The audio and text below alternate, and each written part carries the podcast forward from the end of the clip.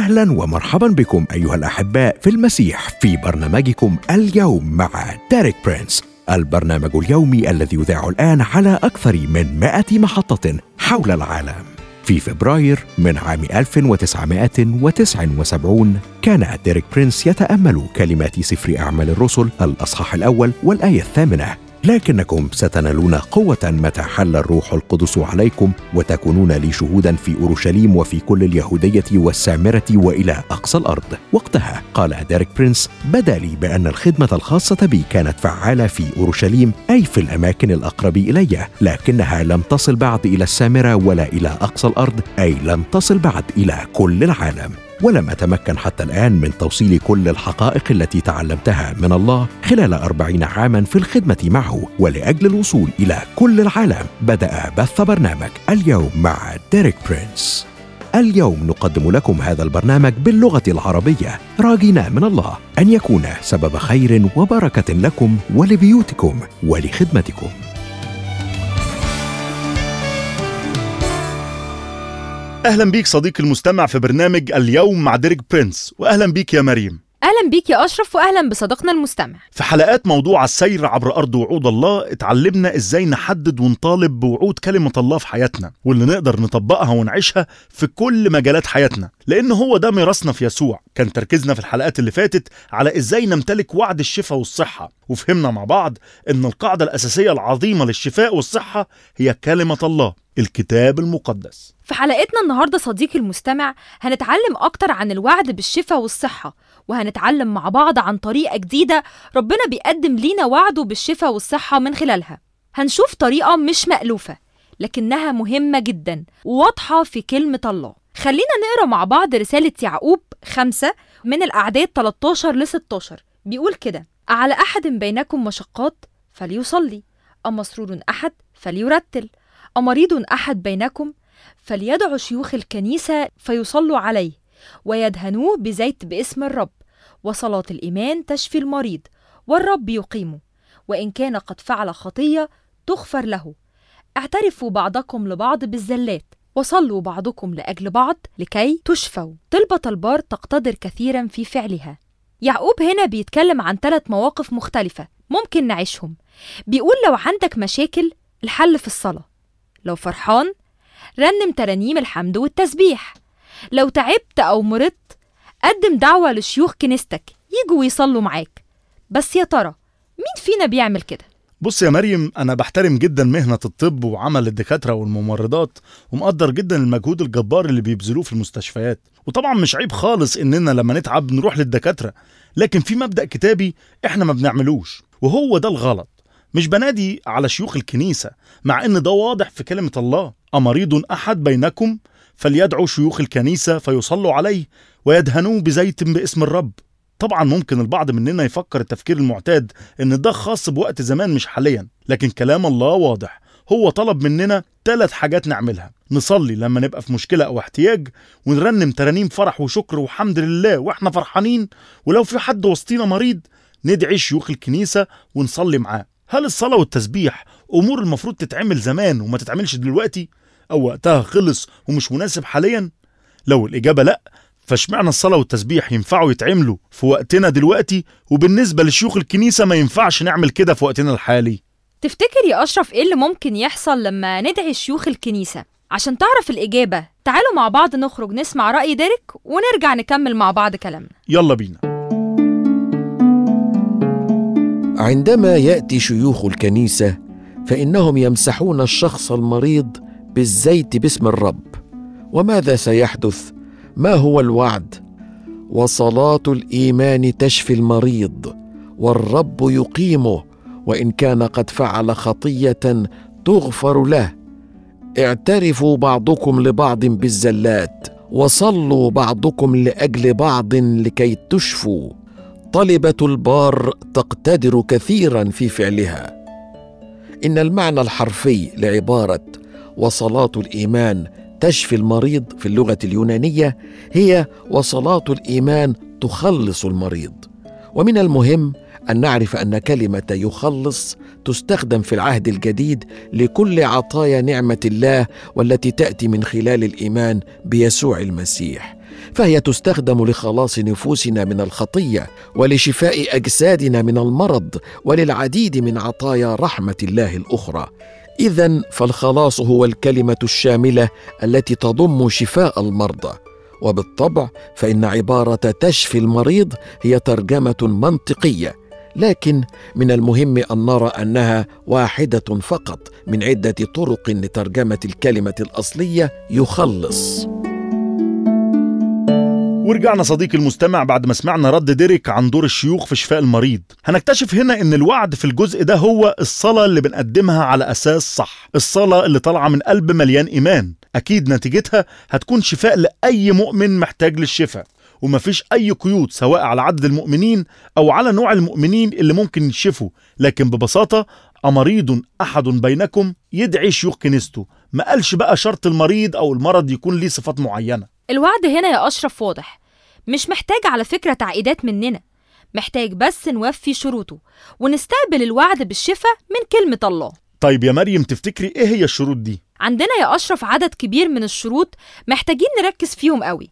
الشرط الأول في دور على المريض نفسه هو إنه يطلب حضور الشيوخ ليه.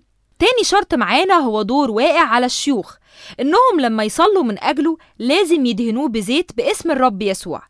وصلاتهم لازم تبقى من قلبهم بكل إيمان وثقة في ربنا. انت عارفة يا مريم إن جوه الشروط دي في شروط تانية. يعني مثلا المفروض إن المريض ده يكون عضو في كنيسة ليها شيوخ. وعشان دي مشكلة لناس كتيرة حاليا بقى لازم كل مؤمن يكون عضو في كنيسة أو طائفة ليها جماعة من الشيوخ قادرين يقوموا بدورهم بطريق صح جوه الكنيسة. فعلا يا أشرف كلامك مظبوط. تاني شرط معانا إن لازم الشيوخ يكونوا عارفين دورهم كويس قوي. وعندهم إيمان وثقة في صلاتهم على المريض إن الرب هيشفيه.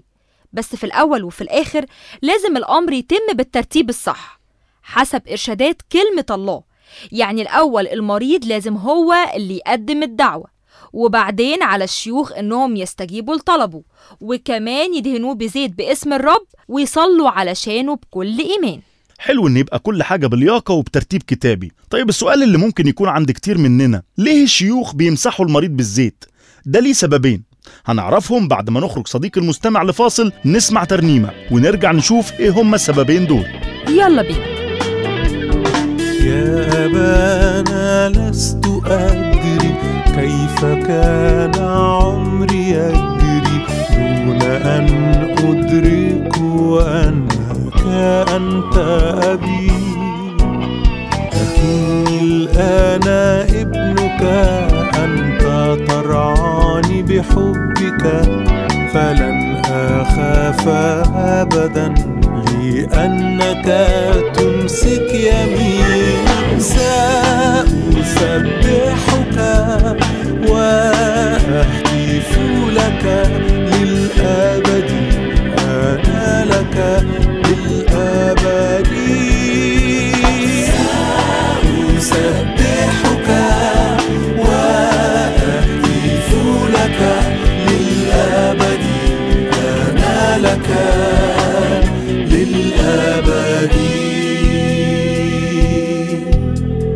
يا أبانا لست أدري كيف كان عمري يجري دون أن أدرك أنك أنت أبي.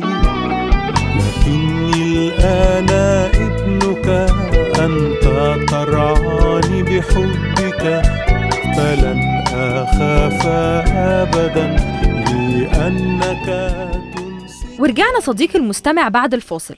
كنت يا أشرف بتسأل سؤال إنه ليه الشيوخ بيمسحوا المريض بالزيت؟ في أمرين مهمين لدور الشيوخ في مسح المريض بالزيت باسم الرب. قول لنا بقى يا أشرف إيه هما بص يا مريم الأمر الأول في مسحة الزيت إن ده كان عادة من عادات شعب الله في العهد القديم. يعني مش عادة جديدة ولا حاجة وكل عادات العهد القديم اتنقلت لينا في العهد الجديد وكانت مسحة الزيت دي جزء من ميراث شعب الله. السؤال التاني اللي ممكن نبقى بنسأله هو ليه الزيت يعني؟ أحب أقولك إن الأصل اليوناني لكلمة زيت يعني زيت زيتون وزيت الزيتون ده كان إشارة للروح القدس. يعني المقصود إن الشيوخ لما بتمسح المريض بالزيت هم كده بيطالبوا بوعد الله بإن الروح القدس هيخدم حياة وصحة جسد المؤمن المريض. وده يا أشرف ماشي مع اللي بولس قاله في رسالة روميا 8 والعدد 11 بيقول كده وإن كان روح الذي أقام يسوع من الأموات ساكنا فيكم فالذي أقام المسيح من الأموات سيحيي أجسادكم المائتة أيضا بروحه الساكن فيكم. واحدة من أعظم خدمات الروح القدس هو إنه يخلق حياة جديدة في كل جسد ميت لشعب الله. عشان كده صديقي المستمع مسحة الزيت للمريض في حد ذاتها هي طاعة وإيمان. وهي كمان الطريقة لإطلاق قوة الروح القدس اللي بتخلق حياة جديدة وبتطرد روح المرض وبتعلن صحة لجسد المؤمن المحتاج وبيحصل ساعتها امتلاك لوعد الشفاء والصحة. بس في دور مهم تاني على المؤمن المريض يا مريم وعلى الشيوخ كمان. تعالي نخرج فاصل نسمع إيه هو الدور ده أو إيه هي الشروط اللي المفروض يعملها المؤمن المريض اللي محتاج لشفاء وكمان نعرف دور الشيوخ معاه. من ديريك ونرجع نكمل حديثنا. يلا بينا. ثم نرى أنه إن كان للمؤمن المريض خطايا فعليه أيضا أن يعترف بخطاياه. ويفترض أن يكون هذا للشيوخ الذين سيصلون من أجله. ولماذا يجب على مثل هذا الشخص أن يعترف بخطاياه؟ الجواب هو أن الخطيئة غير المعترف بها يمكن أن تكون حاجزا أمام استجابة الصلاة وعقبة أمام عمل رحمة الله في حياة المؤمن. وهذا ما يقوله المرنم في المزمور السادس والستين والعددان الثامن عشر والتاسع عشر. إن راعيت اثما في قلبي لا يستمع لي الرب لكن قد سمع الله أصغى إلى صوت صلاتي. فمن أجل أن يسمع صوتنا في الصلاة يجب أن نحرص على ألا نراعي الخطيئة في قلوبنا. وإن كان يوجد شيء في قلوبنا وحياتنا مما لا يجب أن يكون هناك فقبل أن نطلب الصلاة والشفاء يجب أن نعترف بخطيتنا أو مشكلتنا مهما كانت للذين سوف يصلون من أجلنا. ويجب أن نثق أنه بينما يقفون معنا بالإيمان في الصلاة فإن الله قد غفر لنا. وهكذا نعرف أن الله سوف يستمع لنا سوف يسمع صوتنا في الصلاة كما قال كاتب المزمور. وكلمة الله تقول ذلك مرة أخرى في رسالة يوحنا الأولى الأصحاح الثالث والعددان الحادي والعشرين والثاني والعشرين. أيها الأحباء إن لم تلمنا قلوبنا فلنا ثقة من نحو الله ومهما سألنا ننال منه. لأننا نحفظ وصاياه ونعمل الأعمال المرضية أمامه. لذلك نرى أنه إن كان لدينا إدانة أو لوم في قلوبنا فإنه ينزع ثقتنا بأن الله سيستجيب لصلواتنا. لذلك إن كان هناك أي لوم بسبب الخطيئة في قلوبنا فعلينا أن نعترف بهذه الخطية ونتأكد من مغفرة الله قبل أن نبدأ بعملية المطالبة بالشفاء من خلال مسحة الزيت باسم الرب. ورجعنا لك صديقي المستمع بعد ما سمعنا ديريك وعرفنا دور المؤمن لو كان مريض. طيب إحنا دلوقتي فاضل نعرف آه، إيه هو دور الشيوخ كمان علشان يقوموا بدورهم صح. قوله لنا يا أشرف.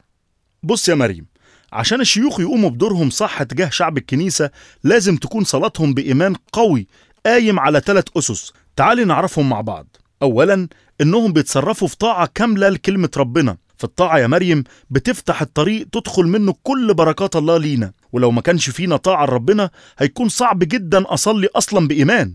ثانيا لازم الشيوخ يبقوا عارفين كويس جدا إيه اللي قدمه لينا الله في يسوع على الصليب. تعال نقرأ بطرس الأولى 2 24 الذي حمل هو نفسه خطايانا في جسده على الخشبة لكي نموت عن الخطايا فنحيا للبر الذي بجلدته شفيتم.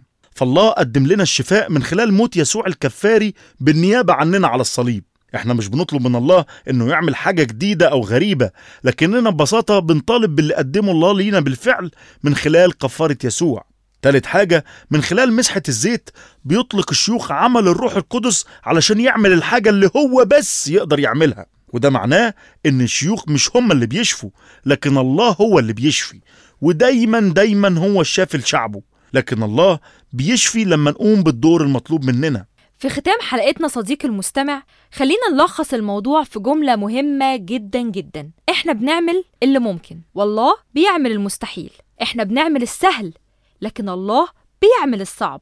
فالسهل بالنسبة لنا إننا نطيع كلمته ونصلي وندهن المريض بمسحة الزيت. لكن عندنا ثقة وإيمان إن الله بيقوم بالصعب وإنه هو اللي بيشفي. وبكده يا مريم وصلنا لختام الحلقة وانتهينا من سلسلة السير عبر أرض وعود الله. لكن أشجعك صديقي المستمع أن وعود الله لسه ما انتهتش في الكتاب المقدس وليك ميراث كبير جدا من الوعود دي فيها. نشوفكم في حلقات جديدة من برنامج اليوم مع ديريك برنس كان معاك أشرف ومريم. مع السلامة. عزيزي المستمع إن كان لحلقة اليوم مع ديريك برينس تأثيرا على حياتك وفهمك لكلمة الله إن أردت أن تكون شريكا معنا في هذه الخدمة وتريد الصلاة لأمر معين أو تريد الاستماع لهذه الحلقة مرة أخرى أو تحميل الكتب أو دراسة الكتاب المقدس تواصل معنا من خلال موقعنا www.dpmarabic.com إلى اللقاء في الحلقة القادمة من برنامجك اليوم مع ديريك برينس.